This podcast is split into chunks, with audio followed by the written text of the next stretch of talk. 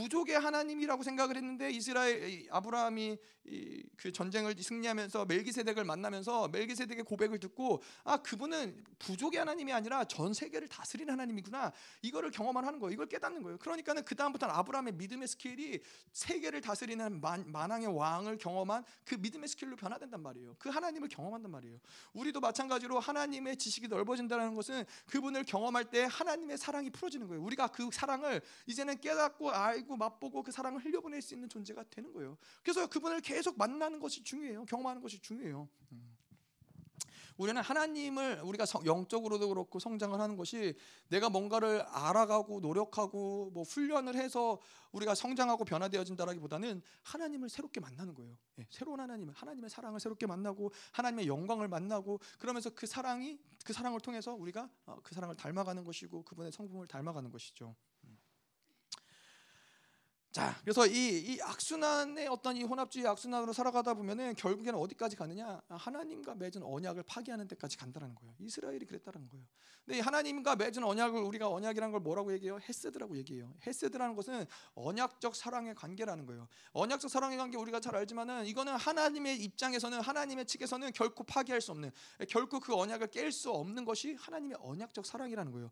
내가 너를 사랑하기로 결정을 했는데 너의 어떠함, 너의 어떠 너의 뭐 어떤 상태든 어떠함이든 너가 처한 어떤 상황이든 간에 그것과 상관없이 나는 너를 사랑할 거야. 이게 언약적 사랑이라는 거예요. 결코 내가 너를 이 언약을 파기하지 않을 거야. 내가 너를 사랑하기로 결정한 그 언약을 나는 절대 파기하지 않을 거야. 이게 바로 하나님의 언약적 끝까지 사랑한다라는 게 하나님의 언약적 사랑인 것이죠. 음. 그래서 어, 그 하나님의 언약적 사랑 가운데 있을 때에는 어떠한 죄를 진다 할지라도 하나님은 하나님에게는 내 자녀인 거예요. 어떠한 죄를 졌을지라도 하나님은 나의 사랑하는 자이고 내가 나의 백성인 거고 나의 자녀라는 거예요.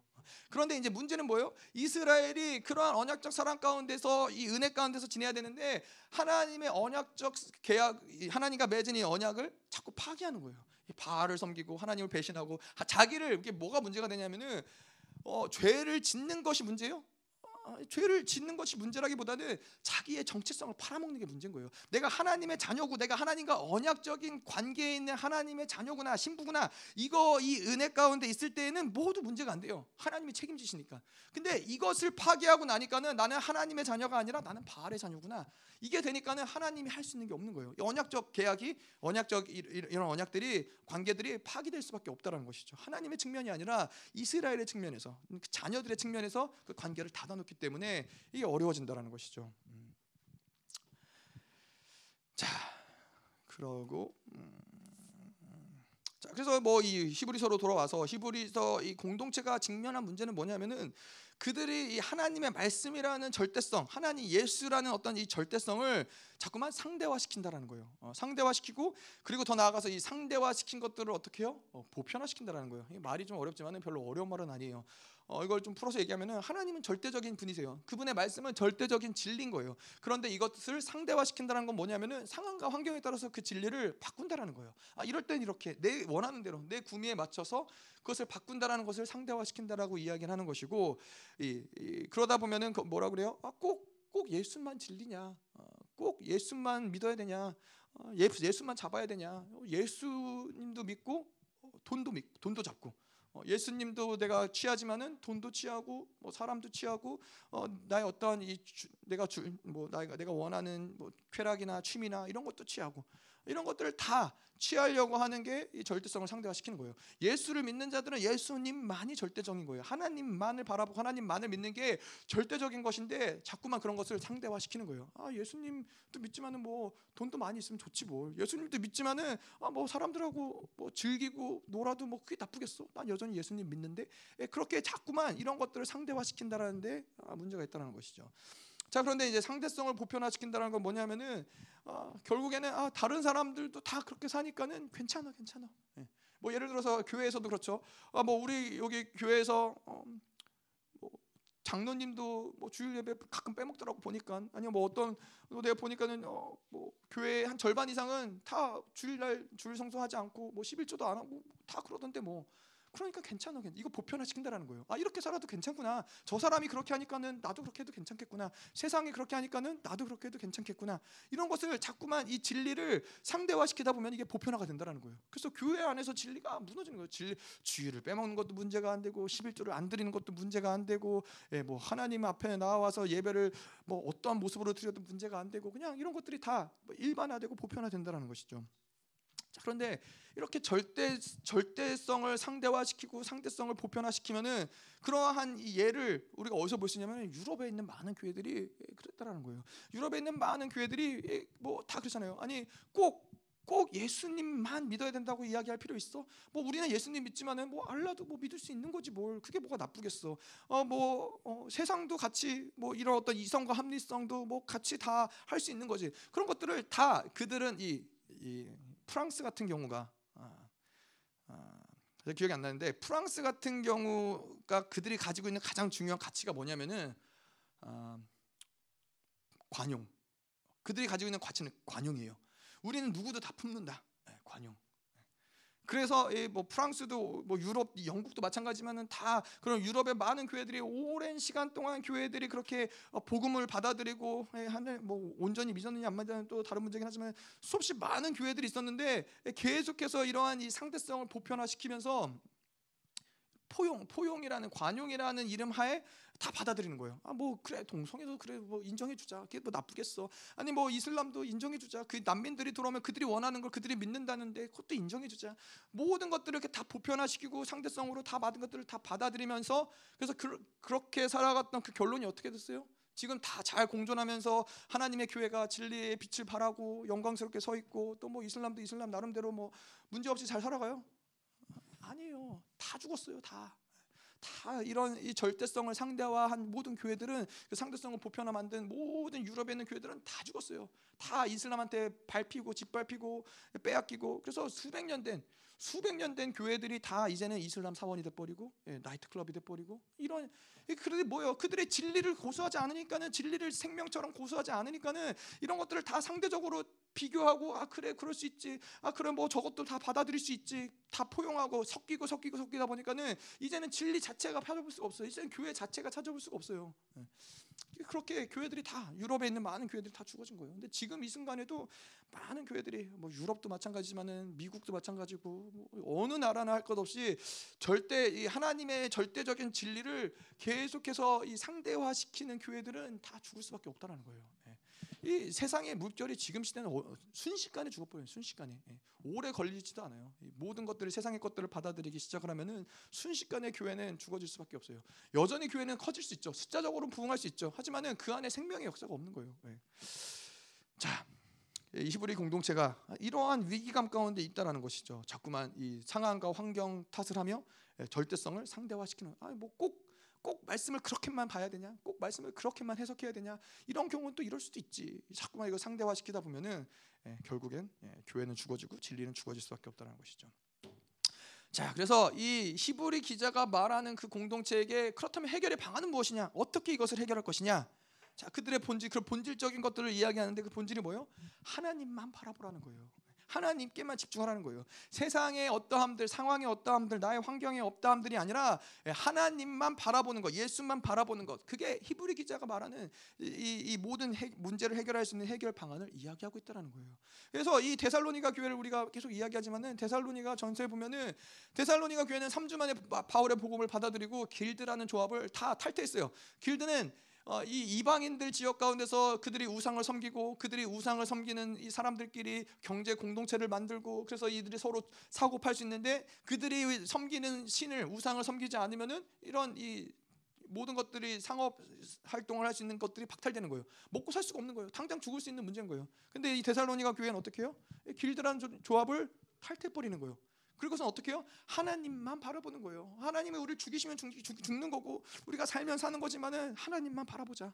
하나님만 바라보다 보라, 바라보니까는 하나님이 이 데살로니가 교회를 영광스러운 교회로 하나님이 아, 만들어 가시는 것이죠. 이 우리가 이 세상을 살아가면서 이 세상에 목매일 게 없는 거예요. 아, 마치 세상은 항상 그래요. 세상은 그게 없으면 죽을 것 같아요. 데살로니가 교회도 그렇죠. 길들을 탈퇴하면은 마치 그들은 죽을 것처럼 어, 마치 모든 게 끝날 것처럼 아, 그렇게 만들어 간다는 거예요. 세상에도 돈이 없으면 죽을 것 같아요. 내가 직장이 없으면 죽을 것 같아요. 근데 제가 보니까는 직장 없어도 안 죽는 사람들이 많더라고요. 열방 교회에도 직장 없, 는 직장을 제가 보니까 20년 동안 없는 사람도 있어요. 가족 4명 애들까지 있는 4명의 가족인데 뭐 그게 하나님이 뭐 무책임하다 무책임할 수도 있지만은 하나님의 뜻이라면은 이 직장을 안 다녀도 먹이고 살리고 입히는데 문제가 안 되는 거예요. 예. 어 그게 뭐 열방 교회 가면은 일단 하나님이 그런 훈련을 시키세요. 제가 저희도 갔을 때도 일단 갔을 때 음, 어, 뭐 정말 쥐꼬리만한 사례비를 주시고 그렇게 한 1년 살았나? 1년을 그렇게 살게 해요. 그러니까 뭐 어떻게 먹을지 어떻게 살지 정말 이 막막한 거예요. 뭐 그렇다고 나가서 돈을 벌 수 있는 일도 아니고 저희 같은 경우는 그러니까는 뭐 들먹고 뭐 들입고 해야 되는데 근데 하나님이 살게 하신다고요. 살게 하시더라고요. 1년이라는 시간을 거치면은 살게 하시고 그런 걸 보면서 통과하면서 계속 확증을 갖는 거예요. 아, 내가 내가 뭘 가졌기 때문에 먹고 사는 문제가 아니구나. 내가 그래서 우리가 가끔은 하나님이 감동을 주실 때는 어, 어그 그달 사례비를 다 헌금으로 드리기도 하고 그러면 그달 어떻게 살아요? 예, 사는 거예요. 어떻게든 하나님이 살게 하시더라고요. 아, 뭐 물론 뭐 어떨 때는 풍성할 때도 있고 어떨 때는 좀 더 아껴야 될 때도 있고 그렇지만은 어쨌건 그 돈이 없어서 죽는 문제는 아니라는 것이죠. 근데 이 세상은 뭐라 그래요? 돈 없으면 죽어. 너 어, 직장 다니지 못하면 죽어. 너 이런 거 없으면 죽어. 어, 너 교육이 교육 받지 못하면 대학교 졸업장 없으면 죽어. 마치 그런 게 없으면 죽을 것처럼 이야기하지만은 그렇지 않다라는 거예요. 오히려 우리는 어떻게 봐야 돼요? 세상은 세상은 불타 없어질 기업이라는 거예요. 예, 세상이 아무리 떵떵대고 대단한 기술과 뭐 대단한 발전이 있는 것 같지만은 결국 그거는 이미 멸망이 결정된 존재들이고 이미 불타 없어질 기업일 뿐인 거예요. 자 그래서 우리에게는 있어서 세상 사람들이 우리를 볼 때는 어, 저희가 아까도 얘기했지만은 우리를 볼 때는 스트레인지하게 봐야 돼요. 이상하다. 저 사람 뭐냐? 뭐, 미친 거 아니야? 아니 뭐 저렇게 살 수가 있어? 뭐 그렇게 보는 게 정상이에요. 어. 우리도 세상 사람들을 보면은 어떻게 저렇게 살지? 이게 정상적이라는 거예요. 왜냐하면 세상과 하나님의 나라는 정반대기 때문에. 근데 이 교회들이 세상과 하나님과 문제는 이 참 아이러니한 거는 교회들이 자꾸 세상과 하나가 되려고 그래요. 세상과 섞이려고 그래요. 세상에게 받아들일 만한 복음을 전하려고 하고 세상과 한 문화 가운데서 뭐 문화적으로 뭐 세상의 어떠함들을 받아들이고 이 세상이 받아들이기 쉬운 어떠한 이, 이 어떠한 이 이벤트들을 만들고 이런 것들을 자꾸 세상을 어필하려고 한다는 그런다는 거예요. 세상은 불타 없어질 기업이에요. 하나님의 나라와 세상은 정반대인데 그게 어떻게 가능해요? 가능하지 않은 얘기예요. 세상은 우리를 바라볼 때 저 사람들이 이상하다. 뭐 도대체 뭐냐 저 사람들. 왜 저렇게 사냐? 아, 저왜 왜 이 세상 살아가면서 저렇게밖에 못살못 사냐? 뭐 어떤 얘기를 들어, 들어도 세상이 볼 때 우리는 이상 이상할 수밖에 없다라는 거예요. 그게 정상적인 아, 우리의 삶의 신앙인들의 모습인 것이죠. 그래서 내가 살아가는데 점점 세상 사람들하고 닮아간다. 점점 세상 사람들하고 대화가 잘 돼간다. 세상 사람들이 말하는 게 무슨 말인지 척척 알아듣는다. 아 그러면 이제 좀 문제가 있는 거예요. 네. 세상 사람들이 얘기하면 어, 왜 저렇게 얘기하지? 아니, 뭐 제가 예전에 말씀드렸잖아요. 음. 어떤 저희 가족 중에 어떤 분이 몸이 아프셔갖고 암이 걸리셨는데 이제 저희가 얘기한 거는 아니 이제 암 걸리시고 그러니까 하나님 믿으셔야 된다고 그랬더니 이제 그분 얘기는 뭐예요? 아니 지금 다 죽게 생겼는데 무슨 교회를 나가냐고 그분이 볼 때는 우리가 미친 거고 우리가 볼 때는 아, 지금 하나님을 믿어야지 지금 이 어, 죽, 죽게 됐는데 지금 이제 와서라도 하나님 안 믿으면 어떡하려고 저러지? 그러니까 완전히 보는 관점이 다른 거예요. 다를 수밖에 없다라는 거예요. 음. 자, 그래서 이 문제의 핵심은 무엇이냐? 이 히브리 공동체도 그렇고 현대 교회도 그렇고 뭐 저희 각자 한 사람 한 사람에게도 그렇고 문제는 뭐냐면은 자꾸만 현실과 타협하고 세상과 타협한다라는 것이 어, 문제라 문제가 되는 거예요. 근데 그거를 다시 말해서 뭐가 뭐라고 우리가 얘기할 수 있냐면은 정체성이 무너졌다는 거예요. 어. 유대인들은 율법을 지키기 때문에 유대인이에요? 아니에요. 예. 그들 그들은 율법을 지키기 때문에 유대인이 아니라 유대인이기 때문에 율법을 지킨다라는 거예요. 어. 마찬가지로 우리도 의롭 의, 의로운 삶을 살기 때문에 의인이에요? 아니에요. 의인이기 때문에 이런 삶을 사는 거예요. 정체성이 먼저라는 거예요. 그 존재가 됐을 때 뭐또 어, 우리가 뭐 늘 얘기하지만 죄를 졌기 때문에 죄인이에요? 아니에요. 죄인이기 때문에 죄를 짓는 건 당연한 거예요. 예. 그건 너무나 당연한 거예요. 의인이기 때문에 의로워지고 어, 의롭게 되는 것은 당연하다는 것이죠. 자, 근데 이걸 좀 바꿔서 생각해 보면은 그렇다면은 원수 입장에서 원수가 이 전략적으로 우리에게 다가올 때 의로운 삶을 살지 못하게 물론 하죠. 근데 의로운 삶을 살지 못하게 하는 것이 근본적인 공격일까요? 아니면은 의인됨을 믿지 못하게 만드는 것, 그 정체성을 받아들이지 못하게 만드는 것이 근본적인 공격일까요? 원수의 입장에서는 존재가 되지 않으면은 백날 아무리 자기가 의롭게 살아봐야 해도 안 되는 거예요. 인간은 스스로 의로워질 수 있는 방법이 눈꽃만큼도 없어요. 불가능해요.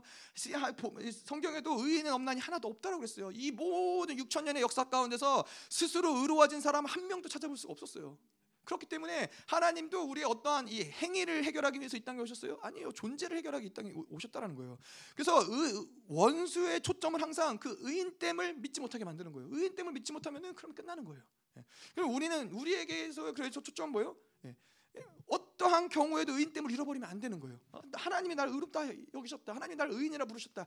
이것이 믿어지면은 어떠한 사람들은 단번에 실질적인 의, 롭다 함의 모습들, 어, 죄를 짓지 않고 거룩하고 이러한 모습들이 단번에 나올 수도 있지만은 그런 경우는 제가 볼 땐 거의 드물어요. 정말 특별한 경우 하나님이 특별하게 사용하기 위해서 그렇게 부른 경우들이 있지만은 많은 경우들은 하나님이 그렇게 의인을 만들어 놓으시고 살아가면서 계속 실질적으로 의로운 삶을 살아갈 수 있는 모습을 만들어 간다는 거예요. 근데 존재가 되기 때문에 그게 가능하다라는 거예요. 자, 그래서 이 히브리 공동체에게 이 정체성을 잃어버린 것은 굉장히 아, 치명적인 거죠. 아, 그들이 유대교로 돌아가려고 한다는 것은 마치 이 에서가 아, 팥죽 한 그릇에 자기의 정체성을 팔아먹는 것과 똑같은 일이에요. 정체성 그래서 이것을 팔아먹으면 더 이상 아까도 이야기했지만은 이 언약적 하나님의 사랑에서 정체성 이 존재가 끊어지면은 그러면은 하나님의 언약조차도 예, 뭔가 할 수 있는 것이 없다라는 거예요. 그래서 회개가 불가능한 데까지 갈 수밖에 없다라는 것이죠. 자 그래서 이 히브리 공동체가 계속 이야기하는 것은 무엇이냐? 아, 1장에서 예수 그리스도가 우월하다. 선지자보다 우월하고 천사보다 우월하다. 아, 뭐 비교할 수 없지만은 계속 그 우월하다라는 것을 이야기하는 거예요. 너희가 믿는 예수, 예, 그분은 다른 어떠한 것보다도 우월, 우월하다라는 것을 이야기하는 거예요. 근데 그도 그럴 것이 예레미야에서 보면은 하나님이 뭐라 그러냐면은 이스라엘이 지은 죄가 있는데 그것은 생수의 근원인 나를 버리고 터진 웅덩이를 판단하는 거예요. 그것이 이스라엘에게 있어서 죄라는 거예요. 생수의 근원은 하나님밖에 없다라는 거예요. 다른 어떠한 것, 뭐 모세가 그들을 구원할 수 있어요. 천사들이 그들을 구원할 수 있어요. 뭐 아브라함이 그들을 구원할 수 없어요. 오직 생명의 근원, 생수의 근원은 하나님으로부터 난다라는 거예요. 그러니까는 문제 해결 방안은 뭐예요? 계속 예수만이 우리의 문제 해결 방안인 거예요. 예수를 바라봐야 되는 것이고 그분을 하나님을 바라봐야 된다는 것이죠. 아멘. 자, 그래서 우리는 2장의 구조와 핵심의 결론을 좀 보도록 할게요. 아직 서론도 아직 안 끝났어요. 서론 아직 끝나려면 좀 있어야 돼요. 자, 그래서 일단 이 2장의 구조를 보면은 어, 그런 거예요. 1장은 분명히 예수 그리스도의 신성을 강조했다면은 2장 2장에서는 2장 전체가 바로 예수 그리스도의 인성, 인간이신 예수 그리스도를 이야기한다는 것이죠. 자 그래서 이 히브리서 5장 7절에도 우리가 그 예수의 인성에 대해서 나오는 부분도 있지만은 아, 그분은 하나님의 아들이지만은 철저히 자기의 신성을 보류하고 아, 성령을 의지하면서 살았, 살았다라는 것이 이 땅 가운데서 인간으로 오신 그분의 모습인 거예요. 그, 뭐, 왜 그분이 그러셨어요? 그거는 우리에게 모델이 되기 위해서 그런 거예요. 인간인 우리가 어, 신이신 그분과 같이 살 수 있어요? 그분이 만약에 신성으로 오셨다면 그렇지 않아요. 우리는 살 수 없어요. 그 불가능한 얘기예요. 하지만은 우리와 똑같은 조건, 똑같은 모습, 인간의 모습으로 이 땅에 오셨는데 인간의 모습으로 이 땅을 어떻게 온전하게 살아가는 게 정상적인 모습이냐? 그건 철저히 자기를 죽이고 성령을 의지하는 것이 어, 그것이 오, 온전한 삶의 모습인데 예수가 그러기 위해서 그렇게 그 인생을 이 땅 가운데서 사, 살아내셨다라는 것이죠. 자, 근데 이 2장의 그래서 핵심은 무엇이냐? 아, 바로 2장 11절이 핵심이에요.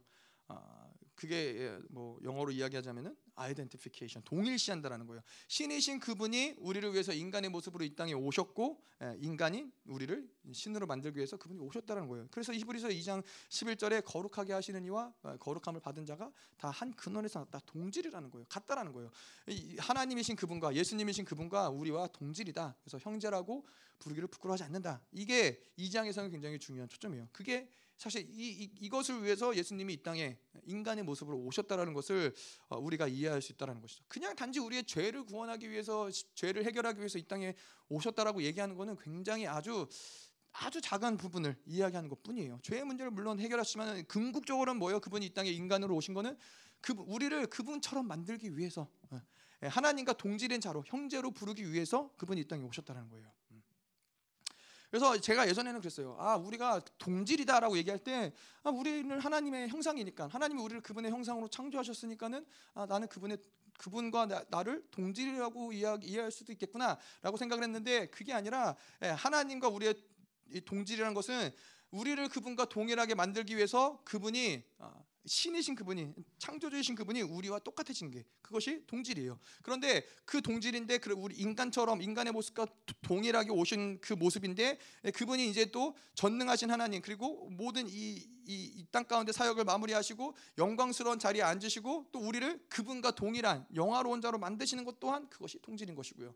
그래서 그분의 모든 초점은 우리를 그분처럼 만드는 거예요. 음, 그러기 위해서 그분이 우리처럼 되신 것이고. 자 그래서 우리가 이, 어, 이 히브리서에서 이 얘기를 어, 안 할래 안 할 수 없고 뭐 자주 할 수밖에 없지만은 요셉 이야기를 하자면은 어, 만약에 뭐 요셉이 이제 이 형제들이 예, 요셉에게 나아갔는데 어, 요셉이 그 요셉이 원한다면은 형제들 다 죽일 수도 있었어요. 뭐 모른 척하고 형제들 다 죽일 수도 있었어요. 어, 왜냐하면 생각해 보세요. 이 요셉의 입장에서는 형제들이긴 하지만 가족이긴 하지만 원수들이에요. 자기를 이렇게 고생시키고 자기를 팔아먹고 자기를 죽일 수 죽을 수도 있었던 그런 상황 가운데로 몰아내고 어, 원수들인데 그래서 마음만 먹으면 다 죽여도 문제가 안 됐었고 아니면은 아, 너희들은 다 하나님의 공의, 하나님의 공의대로 다 심판을 받아야 마땅해. 어, 그게 어떻게 보면은 공의로운 거죠, 의로운 거죠. 그렇게 했으면은 요셉의 형제들은 다 죽을 수밖에 없었어요. 다 끝나는 거예요. 그런데 어떻게 해요? 요셉의 요셉은 요셉의 형제들을 다 용서하고 그들을 인정하고 받아들였어요. 그렇기 때문에 요셉 한 사람 때문에 그들이 이제는 이 이집트에서 고센 땅을 기업으로 받을 수 있었, 다라는 거예요. 형제 한 명을 잘 돕기 때문에 이것이 가능하다라는 것이죠. 형들의 어떠함 때문이에요? 아니에요. 형들의 어떠함 때문으로 하자면은 형들은 다 죽어야 돼요. 형들은 아무 소망이 없어요. 예, 마찬가지예요. 우리가 예수 그리스도 형 하나를 잘 돕기 때문에 우리가 구원을 받고 하나님을 닮아가는 것이고 영화로워지는 것이지. 예, 그분이 만약에 야 하나님의 공의대로 하자, 심판하자. 우리 너 뭘 잘못했는지 어, 뭐 정확하게 가르자. 너 이런 거 죄졌으니까 이런 심판을 받고 그랬으면은 하나님 앞에서 온전하게 설 수 있는 사람은 아무도 없어요. 하나님의 공의대로 심판하자 그랬으면은 다 죽을 수밖에 없지만은 하나님이 어떻게 예수 그리스도가 어떻게 해요? 다내 형제입니다. 하나님 다 이자들은 나의 형제입니다. 내가 이자들을 위해서 십자가를 주고 죽었고 다 이들은 내 형제입니다. 그렇게 예수님이 우리를 인정해 주시기 때문에 예, 우리는 하나님 앞에 나아갈 수 있는 것이죠. 아멘. 자, 그래서 어쨌건 이, 어, 음, 이 장의 결론은 예수를 바라봐야 된다는 거예요. 우리를 위해서 이 땅에 오신 그분을 바라봐야 되고 십자가를 지신 그분을 바라봐야 되고 예.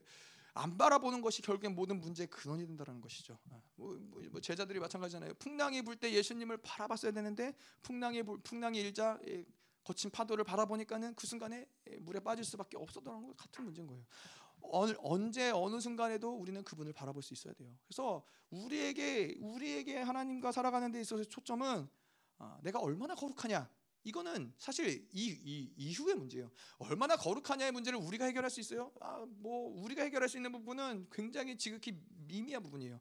근데 우리에게 더 큰 초점은 뭐예요? 하나님을 바라보고 있느냐? 예수를 바라보고 있느냐? 어떠한 순간에서도 내가 예수를 바라보고 있느냐? 이게 가장 중요한 초점인 거예요. 그분을 바라볼 때 그분이 우리를 거룩하게 만드시는 것이고 온전하게 만드는 것이지 그분을 바라보지 않으면서 무엇을 하려고 한들 불가능하다는 것이죠.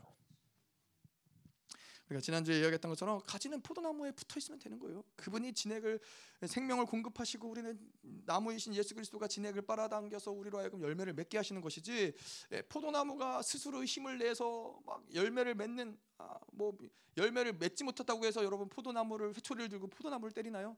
예, 농부가 잘못한 거죠. 예, 농부가 농사를 잘 쳤어야죠. 예, 하나님한테 여러분 그렇게 따지세요. 하나님 당신이 농사를 이렇게 줘서 제가 이 모양 이 꼴입니다 하나님.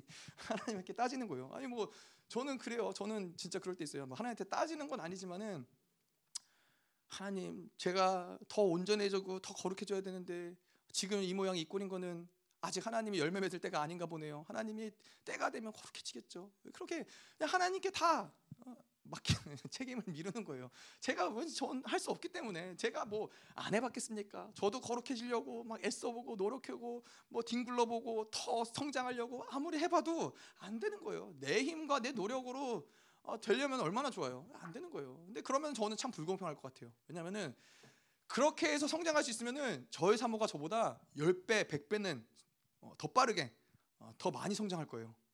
왜냐면은 저에게 저는 굉장히 의지가 박약한 사람이에요. 의지가 없어요. 뭘 끝까지 해내는 의지가 어렸을 때부터 없었어요. 예, 중도 포기가 항상 늘 인격화된 사람이었는데 저희 사모는 한다면 하는 사람이에요. 지금은 이제 뭐 좀 많이 바뀌었지만은 그 뭐 요번에도 제가 장인 어른한테 들었는데 네 살 때요? 네 살 때? 세 살 때? 세 살 땐가 네 살 땐가 이 설악산 정상을 이제 정복을 한 거예요. 그래서 가장 어린 나이에 설악산 정복한 사람이라고 뭐 이렇게 거기서 뭘 줬대요? 네. 그런 사람이에요. 근데 만약에 영성하는 게 그런 의지를 따라서 영성의 성장이 결반이 되면은 아, 얼마나 불공평해요. 아, 저는 그러면은 저의 사모의 발뒤꿈치도 따라가기 어려운 거죠. 그런데 하나님의 은혜거든요. 저는 하나님의 은혜에 강하거든요. 아, 하나님이 다 하시는 거지. 예. 그래서 어, 하나님의 은혜로 은혜로 살게 하시는 거죠. 자, 그래서 어제가 2장의 구조를 보면요. 2장은 이제 세 단락으로 나눠져 있는데 1절에서 4절 오늘 볼 말씀이고 5절에서 9절, 10절에서 18절 이렇게 세 부분으로 나눠져 있어요. 자, 그런데 이제 2장에서 1절에서 4절을 보면은 이거는 들은 것을 떠나보내지 마라. 어, 오늘 말, 본문의 말씀이기도 하지만은 이거는 사실 히브리서에서 이 히브리 기자가 공동체에 말하는 경고와도 같은 말씀이에요. 근데 이 히브리 전체 히브리서 전체를 보면은 이러한 경고의 말씀들이 다섯 군데가 나오는데 이거는 사실 이 문맥상 어떤 흐름에 잘 맞아서 들어간다기보다는 어, 이 중간 중간에 경고적인 메시지를 어, 약간 논리의 전개랑 맞지 않지만은 히브리 기자가 기록을 한 거예요. 어, 이 편지 가운데서 깨어나기 위해서 깨어 그, 들을 깨우기 위해서도 그렇고 여러분 뭐 그럴 수 있잖아요. 편지를 쓰는 거니까 대상이 있고 편지를 쓰는 거니까는 갑자기 이제 생각이 나는 거죠. 야, 너네 정말 이러면 큰일 난다. 이런 이야기들이 다섯 군데 경고들이 있는데 첫 번째 경고가 2장 1절에서 4절 들은 것을 떠나 떠내 보내 떠내려 보내지 말라. 이것이 어, 들은 건 뭐요? 말씀을 이야기하는 것이죠. 그래서 말씀을 떠나보내지 말라. 이게 1장 1절에서 4절에 나오는 첫 번째 경고고요. 두 번째 경고는 3장 7절에서 19절의 말씀인데 너희가 말씀을 들을 때 완악하면 안 된다. 완악하면 죽는다. 이스라엘 이제 출애굽한 이스라엘을 이야기를 하면서 어, 말씀을 때 완악하면 안 된다. 이것이 두 번째 경고인 것이고 또 세 번째는 5장 11절에서 6장 12절에 어, 너희가 마땅히 선생이 되었어야 되는데 아직도 초보에 머물러 있구나. 어, 초보에서 얼른 벗어나라. 이것이 세 번째 경고이고 네 번째 경고는 이제 10장 17절에서 39절인데 예수 그리스도에 대한 불충성에 대해서 어, 너희가 하나님의 말씀을 외면하고 하나님의 말씀에 순종하지 않으면은 예수 그리스도에 대해서 불충성할 수밖에 없다. 아, 충성할 수가 없다라는 어떤 경고를 네 번째 경고를 날리는 거고 다섯 번째 경고는 12장 14절에서 29절 은혜를 유지하지 못함으로 어, 쓴뿌리가 더럽게 된다. 이것을 그래서 하나님의 말씀으로 은혜를 받지 못하면은 결국에는 그 쓴뿌리로 인해서 너희가 더럽혀질 수밖에 없다. 다섯 가지 경고를 히브리서 전체적으로 쫙 퍼뜨려서 어, 히브리 기자가 이야기하는 것이고요. 음. 자, 그리고 오늘 말씀을 보면요. 2장 1절에 보면은 그러므로 우리는 들은 것에 더욱 유념함으로 우리가 흘러 떠내려가지 않도록 함이 마땅하니라. 자, 여기 그러므로라는 것은 뭐예요? 어, 이 전의 어, 내용, 1장의 내용을 연결해 주는 어, 부분인 것이죠. 어, 관계 접속사. 1절 예. 1장의 내용이 뭐예요? 예수가 우월하다는 거예요. 예수가 천사보다도 우월하고 선지자보다도 우월하고 그분의 그렇게 우월하신 분인데 그분의 말씀을 듣는 것을 더 유념해야 된다. 그게 어떤 말씀이냐? 바로 그, 그 우월하신 예수 그리스도가 우리에게 주신 말씀이다라는 것을 이야기하는 것이죠. 그래서 이 이 히브리 기자가 얘기하고 싶은 건 뭐예요? 천사보다도 우월하고 선지자보다도 우월한 모든 뭐 천사가 없어도 뭐 선지자의 말씀이 없어도 살 수 있을지 모르지만은 예수를 떠나 떠내 보내서는 그러면 살 수 없다라는 거예요. 뭐 돈이 없어도 이 세상 살 수 있어요. 뭐 사람이 없어도 살 수 있어요. 근데 이 형광등에 빛이 있어도 살지만은 햇빛이 없으면 인간은 살 수 없듯이 예수 그리스도가 없으면은 예수 그리스도의 말씀을 떠나러 떠내 보내서는 살 수가 없다라는 것을 히브리 공동체에게 이야기하는 것이죠. 자 그리고 또 또 한 가지는 뭐예요? 예수 그리스도가 최종적인 아, 이제는 그분 통해서만 아, 하나님이 말씀하신다는 거. 그분의 말씀이 예수 그리스도의 말씀이 이미 모든 말씀 하나님의 모든 말씀에 결론을 내렸다는 거예요. 이제는 이 도장을 찍었다라는 거예요. 그래서 다른 선지자가 와서 다른 이야기를 할 것을 기대하지 말라는 거예요. 예수가 아닌 다른 어떠한 구원의 통로가 있을 거라는 것을 기대하지 말라는 거예요. 그렇기 때문에 예수 그리스도의 말씀이 최종적인 말씀이기 때문에 그분의 말씀을 들어야 된다는 거예요. 유념해서 그분의 말씀을 붙잡아야 된다는 거예요. 그런데 그분의 말씀이 우리가 1장에서도 봤지만 어떤 말씀이에요? 다발의 말씀인 거예요.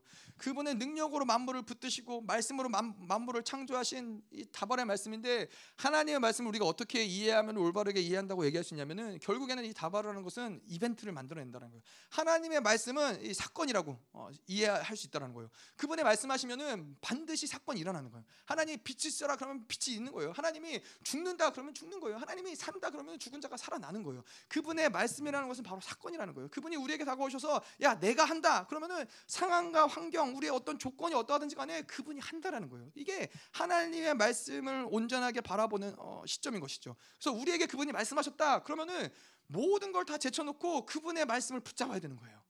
아무리 아 그래도 이 상황이 이런데 그게 되겠어요 하나님 하나님 이런 환경이 이런데 그게 되겠어요 아니에요 하나님의 말씀은 무에서 유를 만드는 거고 죽은 자를 살리는 게 하나님의 말씀이라는 것이죠 음. 그렇기 때문에 결국에는 이 사단이 원수들은 무엇을 하려고 하냐면은 우리에게 말씀을 빼앗으려고 그래요.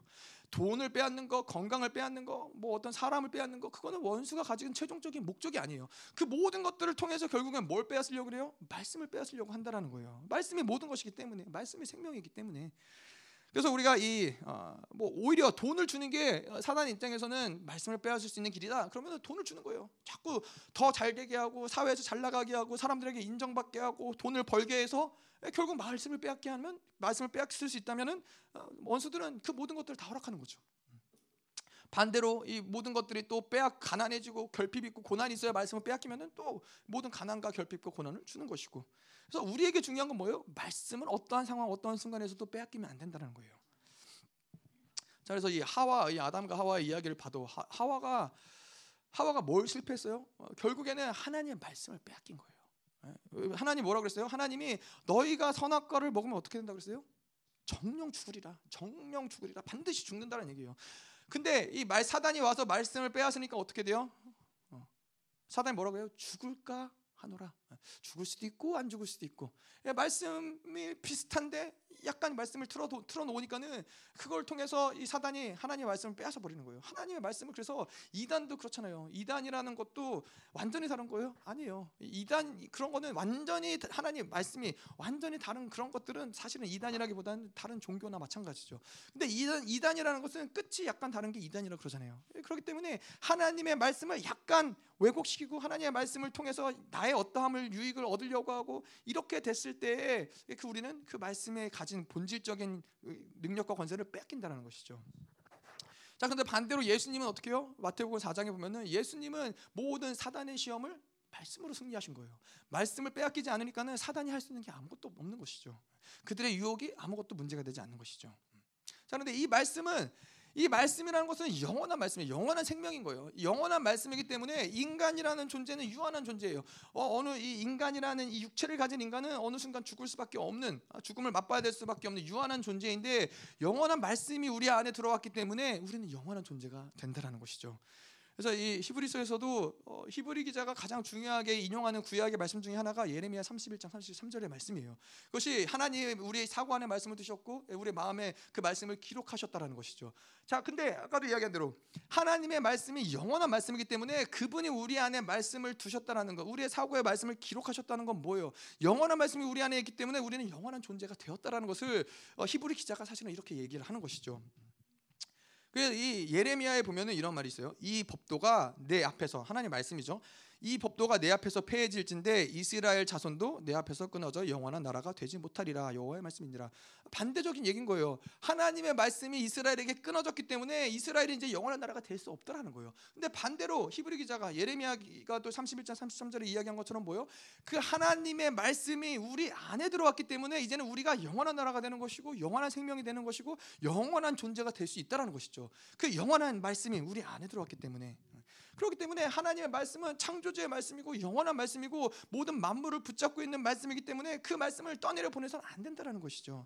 말씀이 모든 세상에 돌아가는 원리이고 말씀이 도, 그렇기 때문에 말씀이 들어지지 않으면은 말씀이 들리지 않으면은 애통해야 된다는 거예요. 말씀이 매일같이 우리에게 다가오지 않고 그 말씀이 우리의 삶을 이끌어가지 않으면 애통해야 된다는 거예요. 하나님 당신의 말씀이 없이 살 수 없습니다. 하나님의 말씀이 영원한 말씀이고 그 말씀이 나에게 생명인데 그 말씀이 나에게 오늘도 역사하지 않으면 나는 살 수 없습니다. 애통하며 하나님께 엎드려야 된다는 것이죠. 음. 자, 그래서 이, 이 히브리 공동체의 이 타락의 원인은 무엇이냐? 결국은 붙잡 그 말씀을 붙잡지 못했다라는 거예요. 말씀을 온전하게 받아들이지 못했다라는 거예요. 상황을 초월하고 환경을 초월하고 푸른 마르고 꽃은 시드나 하나님의 말씀은 영원하다 그랬는데 그 영원하고 뭐 완전한 하나님의 말씀을 온전히 붙들지 못하니까는 이제 진동하지 않는 아, 진동하지 않는 하나님의 나라가 왔을 때 진동하는 모든 것들은 다 진동될 수밖에 없는 거예요. 그래서 이 그들에게 지금 계속 하나님의 말씀을 온전히 받지 못하니까는 계속 진동되는 것이죠. 예, 그들의 삶도 진동되는 것이고 예, 그들의 신앙도 진동이 되는 것이고 그들의 모든 영적인 상태도 진동될 수밖에 없다는 것이죠. 예수를 붙잡지 않았기 때문에 영원한 것을 붙잡지 않았기 때문에 그런 것이죠. 자, 그래서 이 해결 방법은 뭐예요? 예수를 바라보고 그 말씀을 붙잡는 것이 그분께 집중하는 것이 히브리 공동체에게서 유일한 승부수예요. 여러분 그렇잖아요. 이 히브리 기자 입장에서 히브리 공동체가 유대교로 돌아가려고 할때 어, 인간적인 생각으로 그랬잖아요. 잘 설득하고 아우르고 잘다 어, 잘 어, 다독이고 뭐 인간적인 방법으로 어, 뭐 어떤 혜택을 준다거나 뭐 그럴 수 있는데 아니에요. 결국에는 히브리 기자가 말하는 초점 뭐예요? 예수를 바라봐라. 그거 한 가지인 거예요. 히브리 기자도 다른 답이 없는 거예요. 히브리 공동체를 살릴 수 있는 유일한 길은 뭐예요? 예수를 바라봐야 산다. 아, 예수를 붙잡아라. 그 말씀을 붙잡아라. 이것이 히브리 기자가 이야기하는 것이죠. 자, 2장 2절. 천사를 통하여 하신 말씀이 견고하게 되어 모든 범죄함과 순종하지 아니함이 공정한 보응을 받았거든. 자 여기서 천사들을 통하여 하신 말씀 음, 이것은 어, 우리가 어, 히브리 기자가 인용한 것인데 신명기 32장 2절 그리고 갈라디아 3장 19절에서 인용된 말씀이에요. 신명기 33장 2절의 말씀을 70인용으로 인용한 거예요. 어, 70인용으로 인용한 것인데 이것을 33장 2절을 보면 뭐라고 되어 있냐면은 여호와께서 신의 산에 오시고 세일산에서 일어나시고 바란산에서 비추시고 수많은 천사들과 함께 오셨으며 그 오른손에는 타오르는 불이 있었다. 이거 현대어 성경의 현대인의 성경의 번역이에요. 신명기 33장 2절. 예수님이 아, 하나님이 이스라엘 백성 앞에 모세에게 신의 산에서 임했을 때 천사들이 함께 있었다라는 거예요. 근데 이것을 이제 바울이 갈라디아 3장 19절에서 어떻게 인용을 하냐? 어, 그런즉 율법은 무엇이냐? 범법함으로 더하여진 것이라. 천사들을 통하여 한 중보자의 손으로 베푸신 것인데 약속하신 자손이 오시기까지 있을 것이라. 자 천사들을 통해서 하나님이 천사들과 함께 신의 산에서 임재하셨다는 것 신명기가 이야기하고 있고 사도 바울이 뭘 얘기해요? 그 천사들을 통해서 그 하나님의 율법이 모세에게 이스라엘에게 전해졌다는 것을 이야기하는 것이죠. 근데 그것을 지금 히브리 기자가 인용하는 거예요.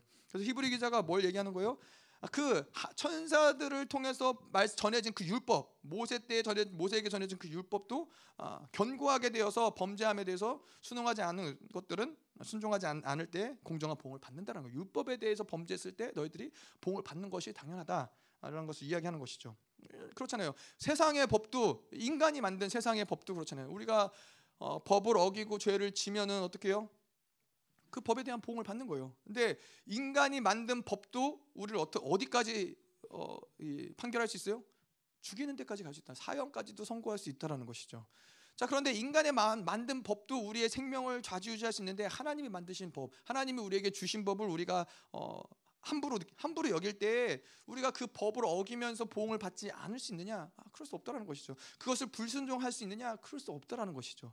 그런데 사실 이게 뭐 하나님의 은혜 가운데 우리가 그런 것들이 많지만은 하나님의 말씀은 우리가 가볍게 여기면서 세상의 법은 막 어떻게든 목숨을 다해서도 지키려고 하는 사람들이 있다라는 거예요. 제가 저는 예전에 저도 예전에 그랬어요. 신호 위반을 하면 큰일 날 것처럼. 아, 제가 그런 얘기 그때 들었었나요? 열방 교회가 왜 주일날 양복을 입게 됐는지 말씀드렸죠. 예, 그런 것들이 그래서 제가 열방 교회에서도 전 넥타이 안 매고 아, 주일날도 양복 안 입고 부목사지만은 뭐 여름에는 반바지 입고 주일날 예배 가고 막 그랬었어요. 맨날 이 크락스 신고 다니고. 어. 근데 감사하게도 저희 담임 목사님은 그거에 대해서 어, 뭐 뭐라고 안 하셨어요. 어, 뭐 뭐라고 하시긴 하셨죠. 그냥 놀리긴 하셨지만은 음, 뭐 아, 그럼 제가 목사님한테 아 그럼 양복 입을까요? 목사님이 아, 뭐네 맘대로 해라. 뭐 목사님이 늘 하셨던 얘기는 어, 넥타이를 일곱 개 매서 거룩해질 수 있으면은 자기는 일곱 개라도 매겠다고. 근데 그것을 통해서 거룩해지지 않는 걸 알기 때문에 예, 그래서 반바지 입고 다녔는데 제가 어느 날 이제 주일날 양복을 입고 짝 빼입고서 이제 예배를 드리니까 목사님이 예배 끝나고 오시더니 아니 웬 웬일로 양복을 다 입었냐 그래서 제가 아니 예배 끝나고 이제 장례식장을 가야 되는데 장례식장 가려고 양복을 입고 왔죠. 그랬더니 목사님도 약간 놀래시고 저도 이제 말하면서 놀란 거죠. 아니 하나님 앞에 나아갈 때는 양복 안 입고 어, 반바지 입고 다니면서 어, 장례식의 어떠한 이 질서 안에서 그 법을 따르기 위해서 양복을 입는다는 게 웃긴 건데 우리 안에서는 그런 게 굉장히 많다라는 거예요. 하나님의 법은 하나님이 말씀하시면 우리가 경홀히 여기지 경홀히 여기지만은 세상의 법 막 신호 위반하는 것도 벌벌벌 떠는 어 저도 옛날에 그랬어요. 신호 위반은 큰일 나는 줄 알았어요. 예, 뭐 그런 것도 있죠. 그러면 하면 안 되죠. 근데 어, 느 순간부터 자유해지는 게 있더라고요. 요즘 신호 위반도 잘해요. 물론 신호 위반을 한 잘하는 게 좋은 건 아니죠. 뭐 그런 거 지킬 수 있는데 굳이 안 지키는 걸 잘하는 건 아니라고 얘기하는 얘기 아, 아니라는 거지만은 중요한 건 뭐냐면은 세상의 법은 무서운지 아는데 하나님의 법은 경우 경률이 여기는 경우들이 너무나 많다라는 거예요. 음. 자 그런데 이렇게 불순종 율법도 그렇고 그러한 법들을 우리가 불순종하는 이유는 뭐냐면은 아, 그러한 하나님의 말씀에 대한 것들을 무감각해지기 때문에 그렇다는 거예요. 하나님이 그 경외함, 하나님을 향한 경외함, 그 말씀에 대한 경외함들이 무감각해지기 때문에 아, 땅이 넓어지고 하늘이 좁아지기 때문에 땅의 것들은 굉장히 어, 중요한 것 같고 그 어기면 안 될 것 같은데 하늘의 것들은 어겨도 아무 문제가 될 것 같지 않은 아, 무감각하게 갈 수밖에 없는 부분들이 생긴다는 것이죠. 자, 계속 볼게요. 3절. 우리가 이같이 큰 구원을 등한히 여기면 어찌 그 보응을 피하리요? 이 구원은 처음 주로 말씀하신 바요. 들은 자들이 우리에게 확증한 바니. 자, 여기서 등한히 여긴다라는 건 뭐예요? 어, 이거는 하나님의 말씀을 큰 그 구원을 뭐, 부, 부, 불순종했다, 거역했다, 대적했다 뭐 이러한 느낌보다는 어, 등한히 여겼다는 것은 무관심했다라는 거예요.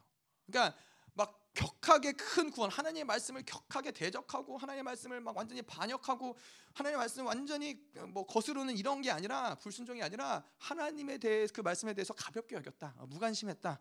어, 그 완전히 배교한 상태는 아니라는 것이죠. 그런데 아, 그런데도 불구하고 하나님이 진노한 상태라는 것을 이야기하는 거예요. 자, 그럼 왜냐하면은 하나님과 관계가 아예 없는 사람들, 어, 하나님 앞에서 완전히 굳어진 사람들, 뭐 우리가 지난주에 이야기를 하자면은 포도나무에서 완전히 가지가 떨어진 사람들, 이러한 사람들에게는 철저하게 하나님 앞에서 불순종을 한다 해도 하나님의 심판이 없어요. 하나님은 심판하지 않아요. 그런데 하나님과 민감해지면 민감해질수록 하나님과 더 친밀해지면 친밀해질수록 하나님을 더 사랑하고 하나님과의 관계가 더 깊어지면 깊어질수록 이러한 자그마한 어떠한 무관심 하나님을 가볍게 여기는 것 하나님을 어떤 성령의 음성을 무시하는 것 이런 것들을 하나님이 싫어하신다라는 거예요. 어. 그런 것들을 하나님께서 민감하게 하나님이 반응을 하신다라는 것이죠. 예, 그러, 그도 그럴 것이 그렇잖아요. 우리가 어, 뭐 옆집 사람이 옆집 사는 사람이 나에게 뭐 우리 밑에 뭐 예를 들어서 밑에 아줌마가 아무리 저에게 뭐 온갖 욕을 하고 뭐 온갖 비난과 이런 걸 해도 문제가 돼요? 별로 문제 되지 않아요. 아 그냥 공격 받으시나 보다 힘드신가 보다 뭐 그러고 넘어갈 문제지 뭐 그걸 가지고 내가 막 끙끙거리고 아, 저 사람이 날 어떻게 저렇게 이야기할 수 있지 상처받고 그것 때문에 자살할 이유는 없잖아요.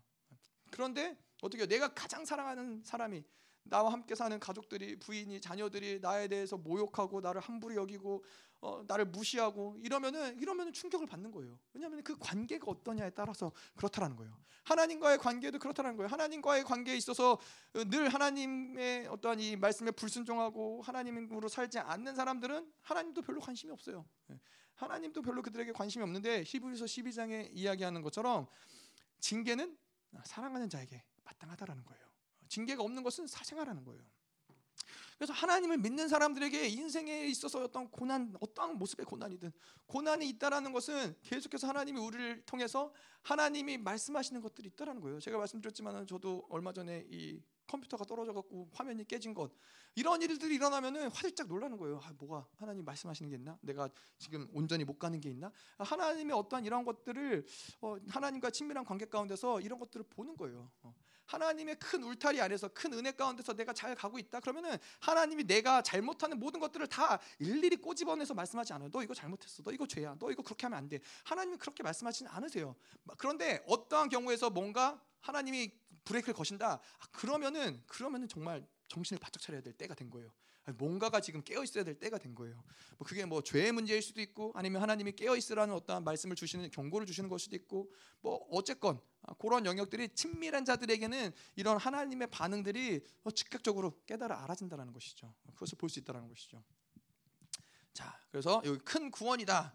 아, 왜 이것을 하나님이 큰 구원이라고 이야기하느냐? 왜냐하면 우리가 이야기했지만 1장에서 이야기한 것처럼 그분은 천사보다도 우월하시고 선지자보다도 우월하시고 만유의 만유의 주제시고 모든 말, 만, 만물을 말씀으로 창조한 분이시고 그러한 분이 우리에게 주신 구원이기 때문에 이거는 어, 뭐 다른 어떤 것과 비교할 수 없다라는 거예요. 그 이 아주 어, 위대한 구원인 것이고 독특한 것이고 우리에게만 주어진 그러한 구원이기 때문에 이걸 큰 구원이라고 히브리 기자가 이야기를 하는 것이죠. 음. 자, 그래서 이 천사를 통해서 주어진 그 율법, 그 말씀도 그 어, 말씀에 대한 어떤 이, 이 존엄이 존엄함이 그것을 어겼을 때에는 심판을 받을 만한 그것도 거룩하고 경건하고 위대한 말씀이라는 거예요. 그 율법조차도. 근데 하나님은 말씀 말씀이 육신이 되오신 예수 그리스도가 이 땅 가운데서 창조주가 하신 그 말씀이 그 율법보다 작겠어요? 그 율법보다 권세가 적겠어요? 그 율법보다 능력이 적겠어요? 아니에요. 예수 그리스도가 우리에게 전하신 그 말씀의 능력과 위대함과 그 어떠함은 우리를 구원하실 수 있는 큰 구원을 이루어내신 그 말씀이라는 것이죠. 자, 두 번째로 이 큰 구원은 뭐예요? 이제 계속 이야기했지만은 이게 이 말씀이 이제는 최종적 예수 그리스도가 최종적으로 우리에게 허락하신 길이기 때문에 이것은 큰 구원이라고 얘기하는 거예요. 예수님을 떠나서 하나님을 떠나서 이제는 살 수 있는 길이 없다라는 거예요. 예. 이 아, 우리가 이 공기가 없으면은 살 수 있어요? 공기가 없으면 살 수 없어요. 마치 그분으로 살지 않으면 살 수 없는 것과 마찬가지인 거예요. 다른 어떠한 방안이 우리에게는 존재하지 않는다라는 것이죠. 자, 그래서 어찌 보응을 피하리요? 뭐 우리가 계속 이야기했지만은 인간의 어떠함들도 이런 어떤 세상의 법도 어, 그것을 어기면은 우리의 생명을 잃어버릴 수도 있는 문제인데 사형을 당할 수도 있는 문제인데 하나님이 우리에게 행하신 건 뭐예요? 자기의 아들을 죽이면서까지도 이 구원을 이루셨단 말이에요. 그 길을 우리에게 제시해 줬단 말이에요. 근데 그것을 무시하고 그것을 어, 함부로 어, 소홀히 여긴다면은 그거에 대한 보응이 왜, 어, 왜 있지 않겠냐? 이것을 이야기하는 것이죠. 그래서 이 하나님의 복음을 받아들이지 않은 하나님의 그 큰 구원을 받아들이지 않은 것에 대한 심판은 가장 공정하고 가장 진노의 심판을 받는다는 거예요. 그래서 세상 사람들은 그런 얘기하잖아요. 아니 어, 어떤 하나님이 하나님이 도대체 뭐 어떤 하나님이길래 자기 안 믿는다고 지옥에 보내는 어, 그런 하나님을 왜 믿어야 되냐? 어, 그렇게 뭐 어, 사랑도 없고 그런 하나님을 왜 믿어야 되냐? 모르니까 하는 얘기죠. 하나님이 그들을 구원하기 위해서 어떤 일을 하셨는데, 어떠한 존귀를 포기하셨는데, 어떠한 영광을 포기하셨는데, 이 땅에서 어떻게 어, 참혹하게 그 생명을 내어주면서까지도 그들을 살리기 위해서 구원의 역사를 이루셨는데, 그 구원을 어, 받아들이지 않고 발로 차버렸는데, 그거에 대한 하나님의 심판의 보응을 자기가 가장 사랑하는 이 독생자를 보내서 구원을 이루셨는데, 그것을 거절하고 거부하고 그것을 어, 발로 차버리는 그거에 대한 하나님의 심판이 없을 수 있겠어요? 그럴 수 없다라는 거예요. 음. 거긴 하나님의 진노의 심판이 기다리고 있다는 것이죠. 그래서 이 구원의 문제가 간단한 문제가 아니라는 것이죠. 음. 자, 그래서 어, 이큰 아, 구원을 믿지 않는다. 하나님을 믿지 않는다. 이 하나님의 나를 위해서 그 소중한 독생자를 보내신 것을 믿지 않는다라는 것은 음, 그러죠. 이 예수 그리스도가 이제 복음 그 복음서에 보면은 예수님이 이 땅에 오셔가지고 종교 지도자와 바리새인들은 그런 세리와 창녀들, 어, 죄인들 이런 자들을 보면은 늘 그렇게 생각했어요. 하, 저들 저들은 죄인이야. 저들은 저렇게 어? 병든 것도 저들의 죄 때문이고 어, 저렇게 고통당하는 것도 저들의 죄 때문이고 어? 죄, 죄를 그렇게 지으니까는 저렇게 살 수밖에 없지. 그들은 늘 이 세리와 종교 이, 종교 지도자 바리새인들은 세리와 창녀와 이런 자들을 보면서 늘 그들을 보면서 뭘 확증해요? 스스로 자기의 의롭다함을 확증해요. 아, 그래도 난 저들 같지 않아. 어, 그래도 나는 뭐 저렇게 문둥병에 걸리지 않았어. 나는 나의 삶은 저렇지 않아. 자기네들이 거룩하고 의롭다라고 여긴다라는 거예요. 근데 예수님은 어떻게 해요? 어, 예수님이 스스로 여, 의롭다라고 여기는 그들에게 아, 마가복음 2장 17절을 보면은 예수께서 들으시고 저에게 이르시되 건강한 자에게는 의인이 쓸데없고 병든 자에게 쓸데있느니라. 내가 의인을 부르러 온 것이 아니라 죄인을 부르러 왔노라. 스스로 의롭다라고 여기는 사람들 예수님과 상관이 없어요. 스스로 의롭담을 만들어가는 사람들은 예수님과 상관이 없어요. 예수님과 누가 상관이 있어요? 요한일서에도 계속 이야기하지만은 하나님 나는 죄인입니다. 하나님 나는 정말 내가 어떻게 할 수 없습니다. 이러한 자들과 예수님이 상관이 있다라는 것이죠. 음. 그래서 이 요한일서 1장 10절에 만일 우리가 범죄하지 아니하였다면은 하나님 하나님을 거짓말 거짓말 하는 이로 만든다라는 거예요. 나는 죄가 없어요, 하나님. 나 죄 짓지 않았어요. 뭐 이게 뭐 이렇게까지 죄예요. 그럼 그건 결국 뭘 얘기하는 거예요? 예수의 피는 헛되다라는 거예요. 예수가 아유, 예수님 괜히 죽으셨네. 나는 죄도 안 졌는데, 난 죄인이 아닌데, 어, 나는 스스로 의로울 수 있는데, 내가 열심히 노력해서 의롭게 살 수 있는데, 내가 열심히 종교 생활해서 나는 의로운데 예수님 괜히 죽으셨네. 예수의 피가 헛되네. 그렇게 얘기한 하나님을 거짓말쟁이로 만든다라는 것이죠. 자, 그런데 조금 더 나아가서 자, 그렇다면 예수가 나를 위해서 죽으시고 예수가 그 보혈이 나의 모든 죄를 삭제시키시고 내가 온전케 되었잖아요. 그것이 십자가의 사건을 통해서 우리에게 이루어진 사건이라는 거예요. 그분이 나를 의롭게 만들었다라는 거예요. 그런데 우리 안에서 아, 여전히 이 모든 이 원수들이 주는 정죄감을 받아들이고 그 정죄감으로 살아간다는 건 뭐예요? 그 십자가의 은혜를 여전히 받아들이지 않는다라는 거예요. 다른 어떤 각도이긴 하지만은 스스로 의롭다라고 여기는 자들, 어, 나는 의로워, 나는 죄 안 졌어라고 여기는 자들도 예수의 피가 헛되다라고 이야기하는 것이고 여전히 내가 죄짓고 정죄함을 받으면서 난또 죄인이야, 나는 또 정죄. 그건 뭐예요? 예수의 피가 헛되다라는 거예요. 예수의 피가 능력이 없다라는 거예요. 예수의 피는 아무것도 아니라는 거예요. 내 죄를 예수는 예수님은 해결할 수 없다라는 것을 이야기하는 거예요. 근데 그것도 마찬가지로 그것도 불신앙인 것이죠. 그것도 큰 구원을 믿지 않는다라는 거예요. 자, 그래서 우리를 향한 하나님이 모든 것들을 포기하시고 사랑하시고 희생하신 것을 부인하는 어떤 것들은 이런 것은 다이 어, 하나님의 사랑을 거부하고 거절하는 것들이죠. 그래서 예를 들자면 이런 이런 이야기 저 요한일서 할 때 이런 얘기를 했었지만 예를 들자면 그런 거죠. 어, 제가 저희 이제 뭐 사모한테 야, 그냥 우리 결혼하자. 어, 결혼하자고 했더니 어, 예, 저희 사모가 이제 예를 들어서 그렇게 얘기할 수 있는 거죠. 어, 머뭇머뭇 거리면서 아 내가 우리 가족들을 돌봐야 되고 엄마도 돌봐야 되고 아빠도 돌봐야 되고 내가 어, 돈도 벌어야 되고 가족들을 부양해야 되고 직장도 다녀야 되고 아 지금은 내가 그래서 결혼할 수가 없어. 가정을 돌봐야 돼라고 얘기할 수 있죠. 어, 아니, 아니면 그냥 어, 난 너를 원치 않아. 뭐 그렇게 얘기해도 될 텐데. 어쨌건 막, 뭐 정말로 이제 그러한 상황들을 이야기하는 것이죠. 어, 그러면은 그럼 뭐라고 얘기할 수 있어요? 제가 이제 만약에 그럴 만한 능력이 된다. 내가 만약에 뭐 대통령의 아들이다. 그러면은 야 걱정하지 마라. 내가 너가 진빚, 너의 가족의 모든 진빚을 내가 다 갚아주고 살 수 있는 모든 걸 내가 다 주고 너희 가족에게 최고의 것을 내가 다 해주고 다 만들어 줄게. 너 나랑 결혼하자. 어, 그러면은 결혼을 해야 정상이잖아요. 왜냐하면 결혼하지 못하는 모든 문제들을 다 해결을 해준다니까. 결혼을 해야 정상인데 그런데 뭐라 그래요? 어, 아잘 모르겠다. 네, 그런 걸 원하지 않는 거죠. 날 좋아하지 않는 거죠. 아, 잘 모르겠다. 나 여전히 어, 내가 이 모든 것들을 내가 책임져야 될 것 같아. 내가 해결해야 될 것 같아. 우리 가족들을 내가 책임져야 될 것 같아. 어, 이, 내가 책임지는 게 맞는 것 같아. 음. 그러면 이, 이, 이 사람 입장에서 어떻게, 어, 어떻게 해요? 환장하는 거죠. 다 해주겠다는데, 다 책임져 주겠다는데, 내가 이 모든 것들을 다 내가 너가 할 수 있는, 할 수 없는 영역들까지도 내가 다 해주겠다는데, 그게 뭐예요? 예수님이 그러신 거잖아요. 내가 너희를 구원하고 의롭다 하고 온전케 하는 데까지 내가 패가 망신을 당하면서까지 이 모든 것들을 내가 다 해줄게. 너는 내가 모든 것들을 다 해줄 테니까 너는 나만 바라보면 돼. 아, 그런데 아, 잘 모르겠어요, 주님. 어, 여전히 아, 여전히 그래도 잘 모르겠습니다. 아, 당신만을 의지하기에는 여전히 내가 책임져야 될 것이 많이 있는 것 같습니다. 아, 예수님 입장에서 환장하는 거죠.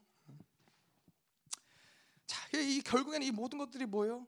어, 하나님의 큰 구원을 온전히 믿지 못하는 것이죠. 받아들이지 못하는 것이죠. 자, 2장 3절 보도록 할게요. 이 구원은 처음에 주로 말씀하신 바요. 네, 들은 자들이 우리에게 확증한 바니. 자, 이 구원이라는 것은 어디에서 시작했어요? 아, 바로 주님이 아, 시작을 하셨다는 것이죠. 아, 주인 이게 우리 주 주다라고 이야기하는 건 그분이 주인이란 얘기죠. 그분이 주인이 말씀하신 거기 때문에 우리가 주 그분을 주인으로 섬기는 자로서 뭐예요? 그 말씀을 들어야 된다는 거예요. 그 말씀을 순종해야 된다는 거예요. 그 말씀에 목숨을 걸어야 된다는 얘기죠. 자 그런데 이 말씀하신 그분이 어떠한 주인이냐? 뭐 이것도 중요하겠죠. 그분이 우리를 핍박하고 우리를 빼앗고 어, 뭐 우리를 고통스럽게 하는 그런 주인이냐? 그분이 어떤 주인이냐? 그분은 주인인데 종의 형상이 되어서 어, 우리와 함께 하시는 분이 아, 그분이 우리의 주인이라는 거예요. 뭐 손양아 목사님을 제가 좋아한다고 말씀을 드렸지만 음, 그분이 이제 어디죠? 음, 애양원. 네. 애양원에서 이제 문둥병자들을 돌보시잖아요. 돌보셨잖아요. 그 애양원에서 이제 그 전까지 애양원에 오시기 전까지는 이제 문둥병자들에게 어, 아무도 들어가질 않는 거예요. 문둥병 옮을까봐, 아, 옮을까봐 아무도 들어가지 않고 들어간다 하더라도 다 뭐 장갑 끼고 다 옷 끼고 다 그렇게 해서 이제 그들을 만나러 들어간다거나 그들을 치료한다거나 이제 그랬는데 손양아 목사님이 그 문둥병에 걸리신 분들이 손양한 목사님에 대해서 뭐라고 어, 이야기했냐면은 이런 이런 음, 고백을 했어요. 자기 몸에서 진물이 떨어져 가지고 방바닥에 있고 그래도 우리 목사님은 꼭 들어오셔 가지고 그런 환자들을 안고 기도하고 그러면서 차라리 나도 너희 같이 이런 병이 들어서 마음 놓고 이런 데서 함께 살면 좋겠다. 어, 그런 얘기를 하신 거예요. 아, 얼마나 대단한 분이세요. 근데 이분도 대단하지만은 예수님이 그렇다라는 거예요. 그분이 우리의 주인이신데 그분이 우리를 창조하신 창조주신데 우리와 똑같은 죄인의 모습, 이 사르크를 가지고 죄를 지을 수밖에 없는 연약한 모습을 통해서 우리에게 오셨다라는 거예요. 그분이 그분이 우리의 주인이신데 그분이 말씀하신 그 말씀을 순종하지 않을 수 있겠어요? 그냥 이 억압하고 힘으로 누른다 해도 그분의 말씀에 순종해야 될 판인데 그 그런 우리 우리가 우리가 섬기는 주인은 그런 주인이 아닌 거예요. 우리가 똑같은 인간의 모습으로 연약한 모습으로 예, 그분 뭐 손양아 목사님은 그래서 실질적으로 문둥병에 뭐 걸려서 뭐 그러셨는지 모르겠지만은 그분은 예수 그리스도는 진짜로 인간으로 오셨다는 거예요. 그래서 이런 손양아 목사님 같은 걸 보면은 그 말씀이 실체화된 분인 거예요. 아 예수님이 자기의 모든 영광과 존귀를 포기하고 이 종의 형상으로 이 땅에 오셨다는 것을 믿었기 때문에 사실 이런 고백을 할 수 있고 이런 이러한 삶을 살아낼 수 있는 것이지 그것이 믿어지지 않는 사람이 어떻게 이런 삶을 살 수 있겠어요? 자, 들은 자들이 우리에게 확증한 바니. 자, 그래서 이 구원의 확증을 이제 이야기하는 것인데 하나님 말씀, 하나님이 말, 시작하신 말씀, 하나님 말씀은 이 구원의 구원을 그분이 시작하셨는데 그 말씀을 들은 자들도 어, 우리가 그 말씀을 들은 자들을 보면은 아 하나님의 이게 큰 구원이라는 것을 확증할 수 있다라는 거예요. 이 하나님의 말씀을 듣고서는 어떠한 일들이 일어났어요?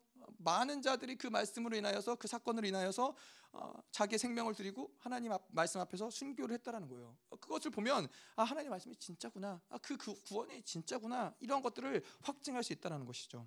그래서 이것을 우리가 캐리그마라고 캐리그마라 그래요. 말씀인데 이그 무슨 말씀이냐? 주, 주님이 죽으시고 십자가에서 죽으시고 장사한 지 사흘 만에 부활하셨다. 이것이 복음의 핵심인 것이죠. 그래서 이 복음의 핵심을 통해서 교회가 어, 세워진 교회들이 세워진 거예요. 그래서 지금도 뭐 많은 세계 가운데 여러 교회들이 다른 모습으로 예배를 드리고 뭐 다른 언어를 사용하고 다 가능해요. 가능한데 이 캐리그마가 다르면 이 복음 주님이 죽으시고 장사한 지 사흘 만에 부활하셨다라는 것을 어, 인정하지 않는 것은 아, 그러면 그것은 교회라고 이야기할 수 없다라는 것이죠. 그래서 이 고백 가운데 이 구원의 복음 가운데 어, 교회가 세워진 것이죠. 그래서 이 교회가 세워지고 셀 수 없이 많은 역사 가운데 많은 순교자들이 그들의 생명을 포기하면서 아 하나님 말씀이 진짜라는 것을 증명했다라는 거예요. 음. 제가 요한일서를 통해서도 그런 얘기했었지만은 이 어, 예수는 역사다라는 그런 영화가 있어요. 책도 있고 이 사람이 이제 기자인데 어, 하나님의 말씀이 부활의 사건이 어, 그 구원의 사건이 진짜냐 어, 가짜냐 이거를 이성과 합리성으로 자기의 어떤 기자의 특질을 살려서 그것이 가짜임을 증명하기 위해서 아, 이제 기자를 쓴 거죠. 이, 알아보러 다닌 거죠. 뭐 신학자들도 만나고 뭐 여러 사람들을 만나갖고 이것이 가짜라는 것을 증명하기 위해서. 자 그런데 결론적으로 이 사람이 결론이 뭐, 낸건 뭐냐면은 다섯 가지의 이 정황들을 봤을 때 어, 예수 그리스도가 죽으시고 부활하시고 하나님의 아들이 되셨다라는 것은 진짜다라고 결론을 내렸어요. 그리고서 이 사람이 이제 예수님을 받아들이고 어, 목회를 제가 하신 걸로 알고 있어요. 근데 그 다섯 가지가 뭐냐면은 첫 번째로는 어, 자신들이 경험하고 체험한 것들을 위해서 죽음마저도 불사했던 제자들이었다는 제자들이 있었다는 거예요. 예, 그 아무것도 아닌 걸로 생명을 버리진 않잖아요. 예, 별일 아닌 걸로 생명을 버리죠. 물론 이슬람도 어, 그들이 믿는 믿음으로 인해서 어, 생명을 포기하긴 해요. 예, 근데 그들이 가진 믿음은 뭐예요? 그들이 그렇게 죽으면은 하늘나라에서 최고의 어떠한 이 여러 가지 것들을 뭐 여자도 그렇고 뭐 하여튼 뭐 그런 걸 얻을 수 있다라고 했기 때문에 진리와 상관없이 그냥 뭐 어떤 어떤 그런 거룩과 상관없이 그들 생명을 드리는 거죠. 또 한 가지는 뭐요? 야고보나 사울 같은 경우 어, 바울이 되기 전에 사울 같은 경우는 예수님에 대해서 굉장히 회의적이었어요. 그 야고보가 예수님 예수님의 형제잖아요. 그러면서 예수님을 믿지 않았어요. 예수님 배척하고 믿지 않았는데 예수님의 십자가의 사건을 통해서 이러한 회의론자들이 예수님을 핍박하고 이러한 자들이 예수님을 영접하고 예수님 삶이 완전히 뒤바뀐 것을 봤을 때 아 그 사건은 진짜다 복음은 진짜다라고 확증을 한 것이고 또 이제 유대인들도 아, 유대인들이 이제 수세기 동안 소중하게 간직해왔던 이런 모든 것들을 다 한 번에 혁명시켜 버리는 것을 봤을 때 이것이 진짜다. 아, 그래서 이 예수님이 죽으시고 부활하시고 5주 안에 5주 안에 만 명이 넘는 유대인들이 예수 그리스도를 영접을 했대요. 예수 그리스도가 이 새로운 종교의 창시자라는 것을 인정을 하고 예수를 따르기로 시작한 자들이 유대인 가운데 5만 명 있다라는 거예요. 근데 이게 왜 대단한 일이냐면은 이 유대인이라는 존재가 어렸을 적부터 이 수백 년 동안 이들이 신학적으로나 매우 중요하다고 여겼던 그런 어떤 이 이스라엘이 가지고 있는 다섯 가지 제도들을 다 버려버린 거예요. 이스라엘로서는 이 불가능한 얘기인 거예요. 동물의 희생 제사, 모세의 율법, 토요일 안식, 그리고 이 여호와만이 유일신이라는 그 유일신론, 그리고 정, 예수님이 뭐 정치적인 정치적인 메시아를 기다리고 있던 그들의 기대감 이 모든 것들을 예수 그리스도가 죽으시고 부활하시고서 이 모든 것들 다 어, 버려버린 거예요. 여러분 그렇잖아요.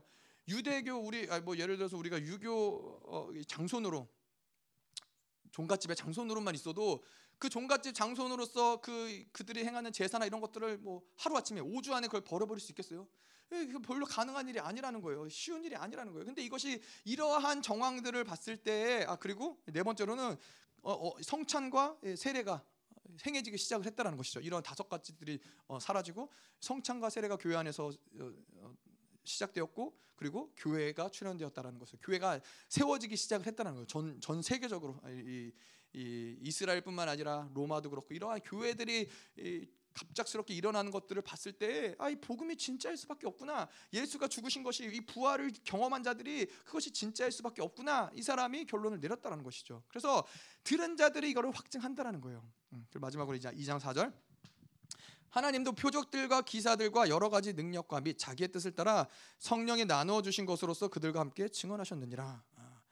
아, 말씀이 진리인 것을 누가 증언했어요? 이 사람들이 증언했지만은 말씀을 들은 자들이 증언했지만 또 누가 확증해요? 하나님이 그것을 증언한다라는 거예요. 하나님이 증언한다는 건 뭐예요? 말씀이 선포되고 이 말씀이 하나님의 말씀이 어, 이, 이 드러났을 때 선포되었을 때 그 말씀을 따라서 우리가 말씀을 듣는 자들 가운데서 하나님의 여러 가지 능력과 건세 어떤 하나님의 성령의 일하심들이 드러난다라는 거예요. 우리가 뭐 인생이 변화되고 삶이 변화되고 뭐 어떤 치유의 능, 치유의 어떤 역사들 뭐 축사의 역사들 뭐 어떠한 역사들이든 간에 하나님의 말씀을 따라서 선포되었을 때 그러한 하나님의 이 일하심들이 드러나는 걸 통해서 아 하나님 말씀이 진짜구나 이런 이런 것들을 확증한다라는 것이죠. 자 그래서 이 하나님의 말씀은 이론이 아니라는 거예요. 이론으로 하나님의 말씀을 받으면 어떠한 역사도 일어날 수 일어나지 않는다라는 거예요. 근데 하나님의 말씀을 생명으로 받아들였을 때 그 말씀이 우리 안에서 하나님의 말씀이라는 것을 증명한다는 거죠. 그냥 세상의 어떤 학문, 세상의 이론이 아니라 살아있는 하나님의 다바르의 말씀이 우리 가운데 부어졌기 때문에 인생에서 어떤 사건들이 벌어질 수밖에 없다라는 거예요. 그것이 뭐 좋은 사건, 나쁜 사건, 뭐 어떤 사건일지 모르지만은 하나님의 말씀은 반드시 그 말씀은 찔러 쪼개며 뭔가 홍과 육과 골수를 찔러 쪼개기까지 하며 우리 우리의 모든 생각과 사고를 찔러 쪼개는 하나님의 말씀은 반드시 역사하고 드러날 수밖에 없다는 것이죠. 그래서 결론적으로 뭐요? 이 말씀을 우리가 배반하면 안 된다는 거예요. 히브리 공동체에게 히브리 기자가 뭘 얘기해요? 아, 너 그 하나님의 말씀을 떠날 수 있느냐? 예수 그리스도가 전하신 그 말씀을 너희가 떠날 수 있느냐? 그럴 수 없다라는 거예요. 그게 어떠한 말씀인데 그 어떠한 말씀은 하나님이 주신 그 말씀을 떠나서 너희가 살 수 없다. 어? 너희가 해야 될 건 무엇이냐? 예수를 바라봐라. 어? 이 모든 상황과 환란, 모든 이 순교의 순간까지도 계속 그분을 바라봐야 살 수 있는 것이다. 영원한 말씀이 그분이 우리 안에 들어왔기 때문에 그것을 바라봐야 된다. 어, 아멘. 이것이 하나님이 우리에게 경고하시는 히브리 공동체에게 경고하신 첫 번째 경고라는 것이죠. 아멘. 자, 우리가 어, 기도하도록 하겠습니다. 음. 자, 이 시간 한번 같이 기도할 때 하나님 그렇습니다. 당신이 우리에게 주신 그 말씀, 어, 하나님의 말씀. 음. 이 말씀이 어, 그들을 지키기도 하며 이 말씀으로 인해서 그들이 심판을 받기도 하며 또 이 말씀의 영광을 빼앗기면은 그들이 고통당하기도 하며 그, 그 모든 것들이 왜 그러느냐? 하나님의 말씀이 생명이기 때문에 그렇습니다. 하나님이 이 말씀이 육신이 되어 우리 가운데 거하신다고 그러셨는데 그 말씀은 그냥 이론적인 어떠한 이 기록된 말씀이 아니라 오늘도 우리에게 생명을 창출하는 말씀이며 우리의 모든 문제를 해결하는 말씀이며 우리의 고통을 하나님께서 이것들을 해결할 수 있는 강력한 말씀이 당신의 말씀을 이 시간도 하나님 우리가 받아들이기 원합니다 하나님. 하나님 그렇습니다. 우리 안에서 이 하나님의 말씀 하나님의 행하신 모든 것들을 확증하게 하시옵소서. 들은 자들이 그것을 확증했다고 이야기한 것처럼 하나님 우리가 그 말씀을 들을 때 우리도 그것을 확증하게 하시며 또 하나님의 그 말씀을 우리에게 확증하신 것들이 계속해서 우리의 삶 가운데 드러나기 원합니다. 하나님의 말씀이 결코 땅에 떨어지지 않게 하시옵소서. 하나님의 선포된 말씀들이 땅에 떨어져서 죽어지는 것이 아니라 하나님의 말씀이 우리의 심령 가운데 심겨져서 하나님 이제는 이 말씀이 정말로 성장하게 하시고 자라나게 하시고 열매 맺게 하여 주시옵소서